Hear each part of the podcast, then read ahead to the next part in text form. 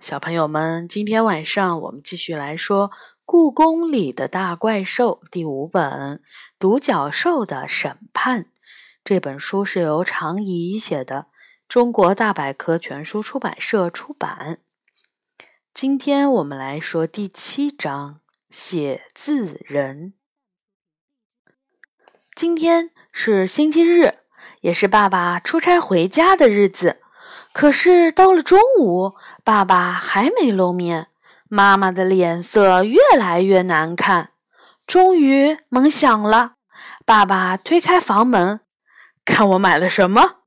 只见他动作夸张的举起一个白色的盒子。爸爸，你买了什么？我着急的问道。你们看，爸爸神秘兮兮的说。妈妈皱起了眉头。这是什么？智能眼镜，爸爸乐呵呵地说：“有了这个，就算我正在挖土，我的宝贝儿女儿也能和我视频聊天。我再也不用手里拿着文物，还要想办法掏手机上传数据了。只要眨眨眼睛就行了。对于我来说，这太有用了！天哪，爸爸太棒了！”我跳了起来，智能眼镜，这太酷了，和动光宝石耳环一样酷。但妈妈好像不怎么高兴，是吗？她冷冷地问：“多少钱？”爸爸吞吞吐吐地说：“呃，也不算太贵，呃，这是最新款的，大约也就呃九千多块钱。”最后说到价钱时，爸爸的声音已经小得像蚊子的叫声。九千多！妈妈手里的扫把啪的掉到了地上。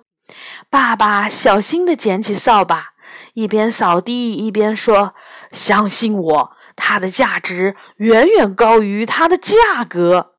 花九千多块钱，只是为了方便聊天。”妈妈发火了。不用说，我也知道，我爸今天晚上惨了。不过，智能眼镜儿真的是太好玩了，眨眨眼睛就能拍照，眨眨眼睛就能上网。整个晚上我都带着它，舍不得摘下来。爸爸，明天能让我再玩一天吗？我央求爸爸。嗯，好吧。不过只能一天，太棒了！我早就想好了，明天我要偷偷带着它上学，同学们一定羡慕极了。对了，我还要带它去故宫，给杨永乐和怪兽们看看，这么高科技的东西，他们一定都没见过。因为太兴奋了，我一个晚上都没睡好。果然。第二天，我刚把智能眼镜从书包里拿出来，同学们就都全围了过来。真好玩，好厉害！让我戴戴，让我摸摸。同学们七嘴八舌地嚷着。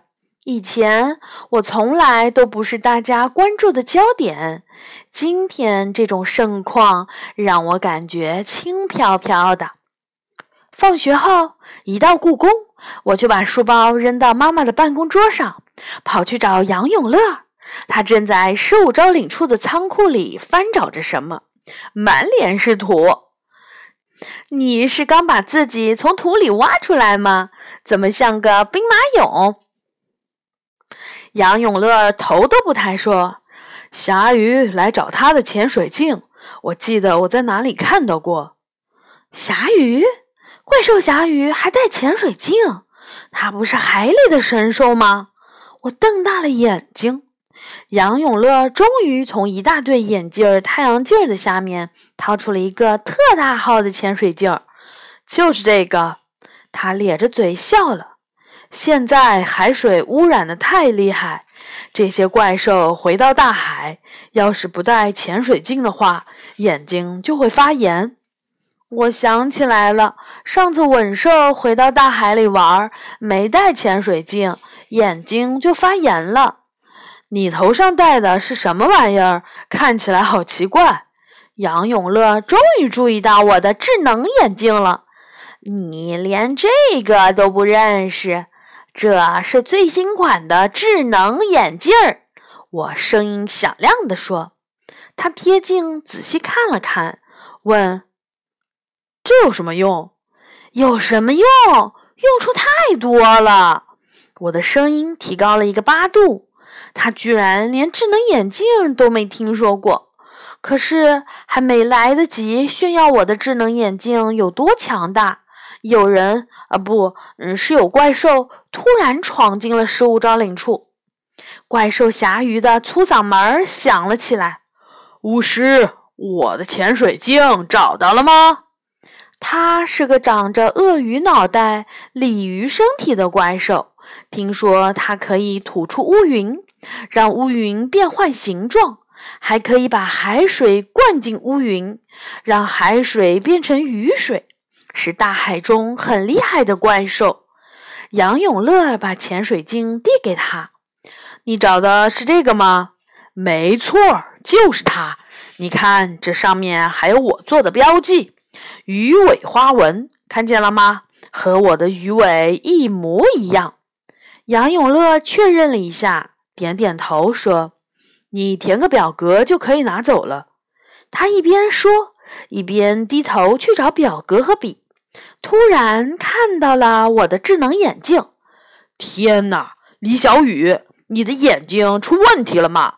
怎么戴着这么丑的眼镜？我大声说：“我的眼睛没问题，这是智能眼镜。你听说过吗？最新款的智能眼镜。智能？不就一个眼镜儿吗？”霞鱼一脸不相信：“它能干什么？什么都能干。”我不示弱地说：“比如现在要拍一张你的照片，我只要一眨眼。”就像这样，智能眼镜咔的一声拍下了霞鱼的照片。嗯，霞鱼不在意的说：“原来是个相机。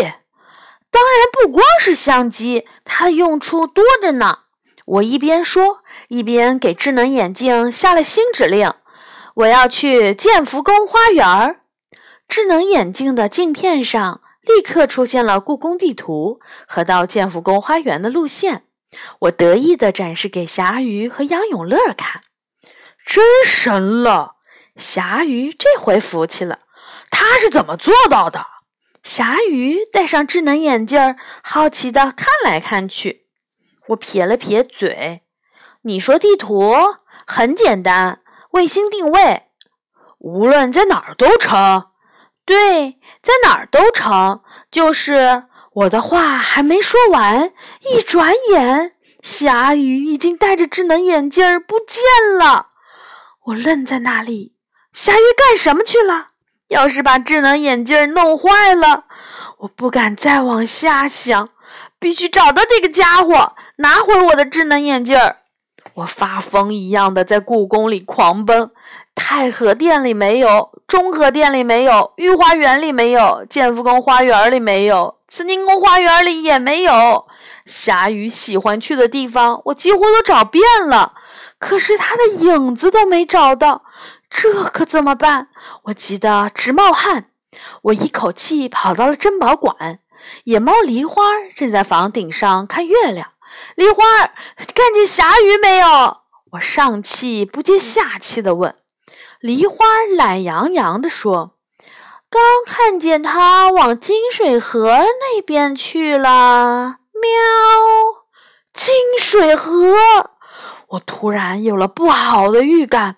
梨花看到我的样子，一下子来了精神。出什么事儿了？有什么大新闻吗？喵！不愧为故宫里的八卦记者，一听到出事儿就兴奋。我没时间理他，拔腿就往金水河跑。梨花紧紧地跟在我的身后，一步都不肯落下。果然和我猜想的一样，远远的我就看到霞鱼趴在了金水河边，面前放着沾满水的智能眼镜儿。你居然戴着智能眼镜儿跳进了金水河！我气得声音都颤抖了。是你说哪里都可以的，霞雨小声嘟囔。我就想试试在水里行不行，因为我老是在海里迷路。说什么也没用了，智能眼镜儿没有防水功能。此刻，它的屏幕漆黑一片，已经怎么都启动不起来了。哇，怎么办呀？我爸会骂死我的！我大哭了起来。这么贵重的东西，我那点零用钱还不够付他的维修费。梨花摇了摇头，这看起来可不好修。喵！听了这话，我哭得更大声了。早知道这样。就不把智能眼镜带出来显摆了。霞鱼耷拉着头，一声不吭。梨花围着眼镜转了一圈，突然站住说：“要是找到它，也许能修好。”喵！一听到梨花这么说，我立刻不哭了。谁？你说找谁能修好？梨花说：“写字人。”喵。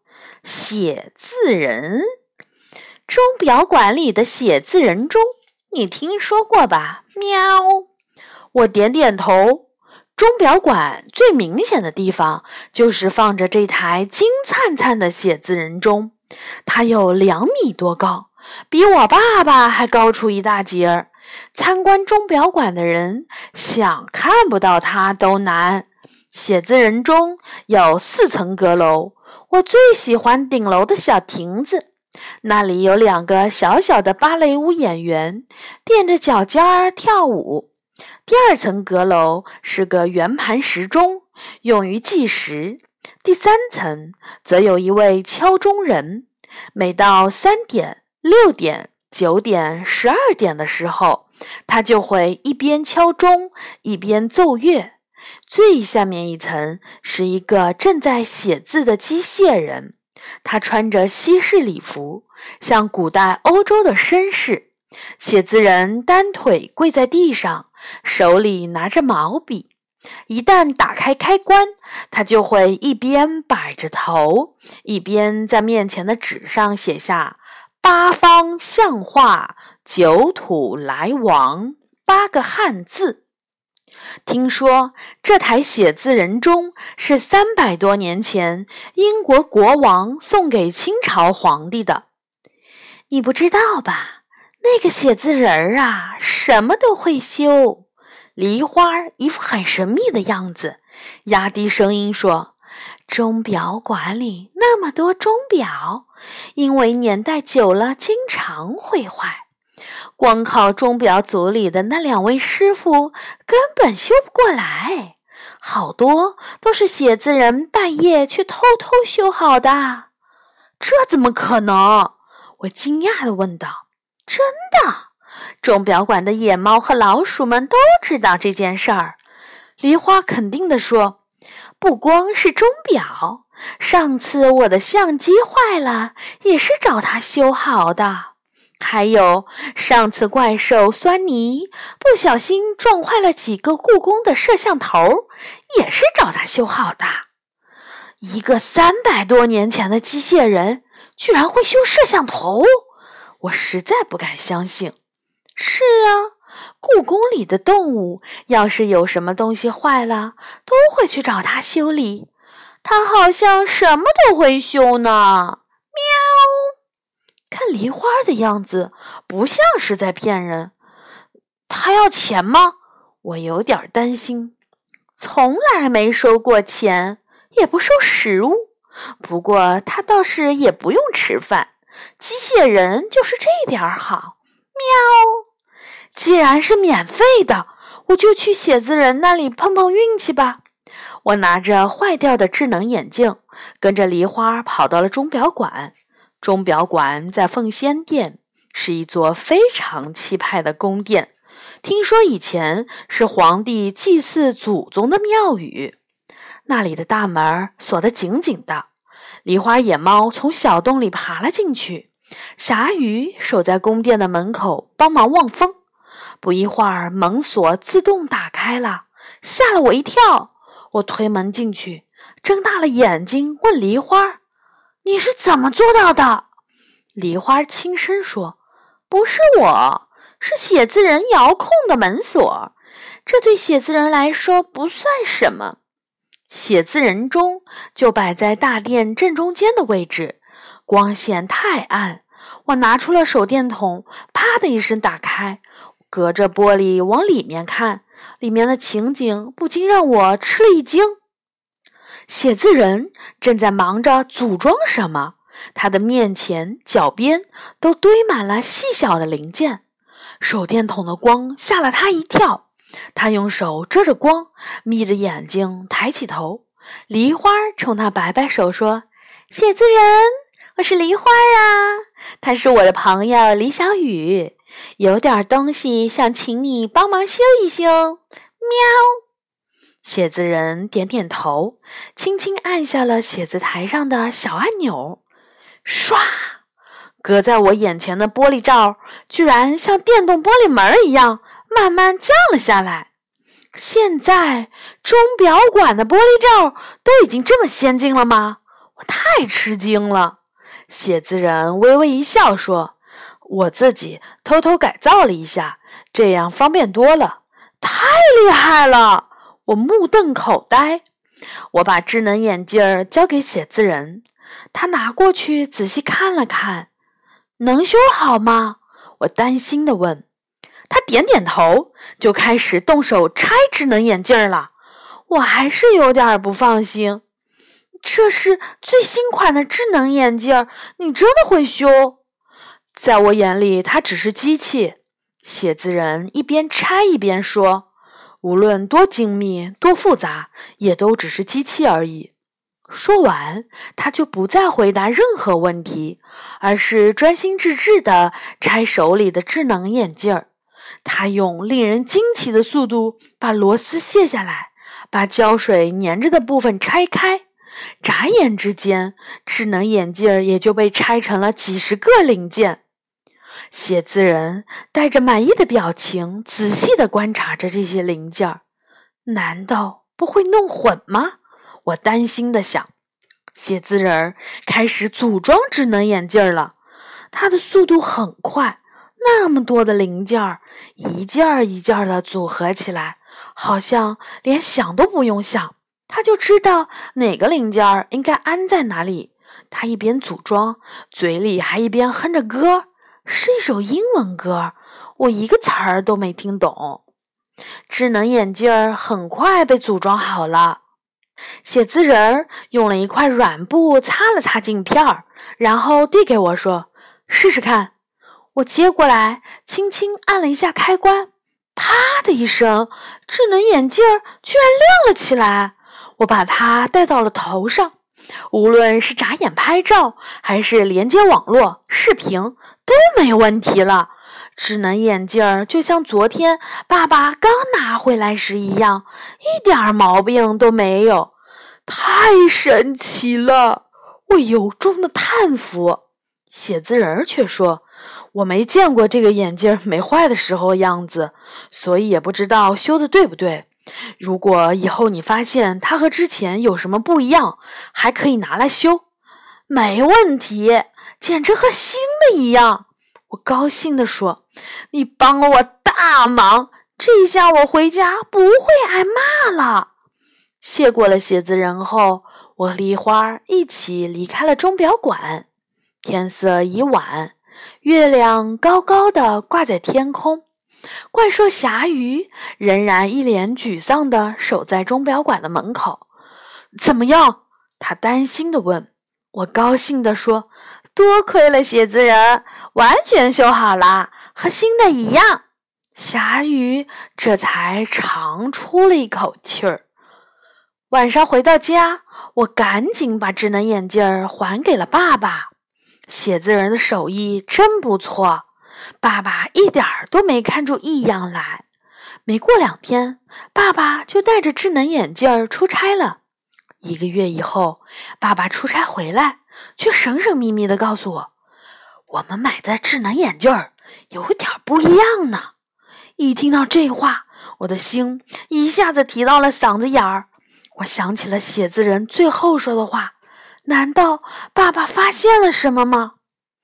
怎怎么怎么不一样了？难道有的功能不能用？这倒不是，该有的功能都有。不但是这样。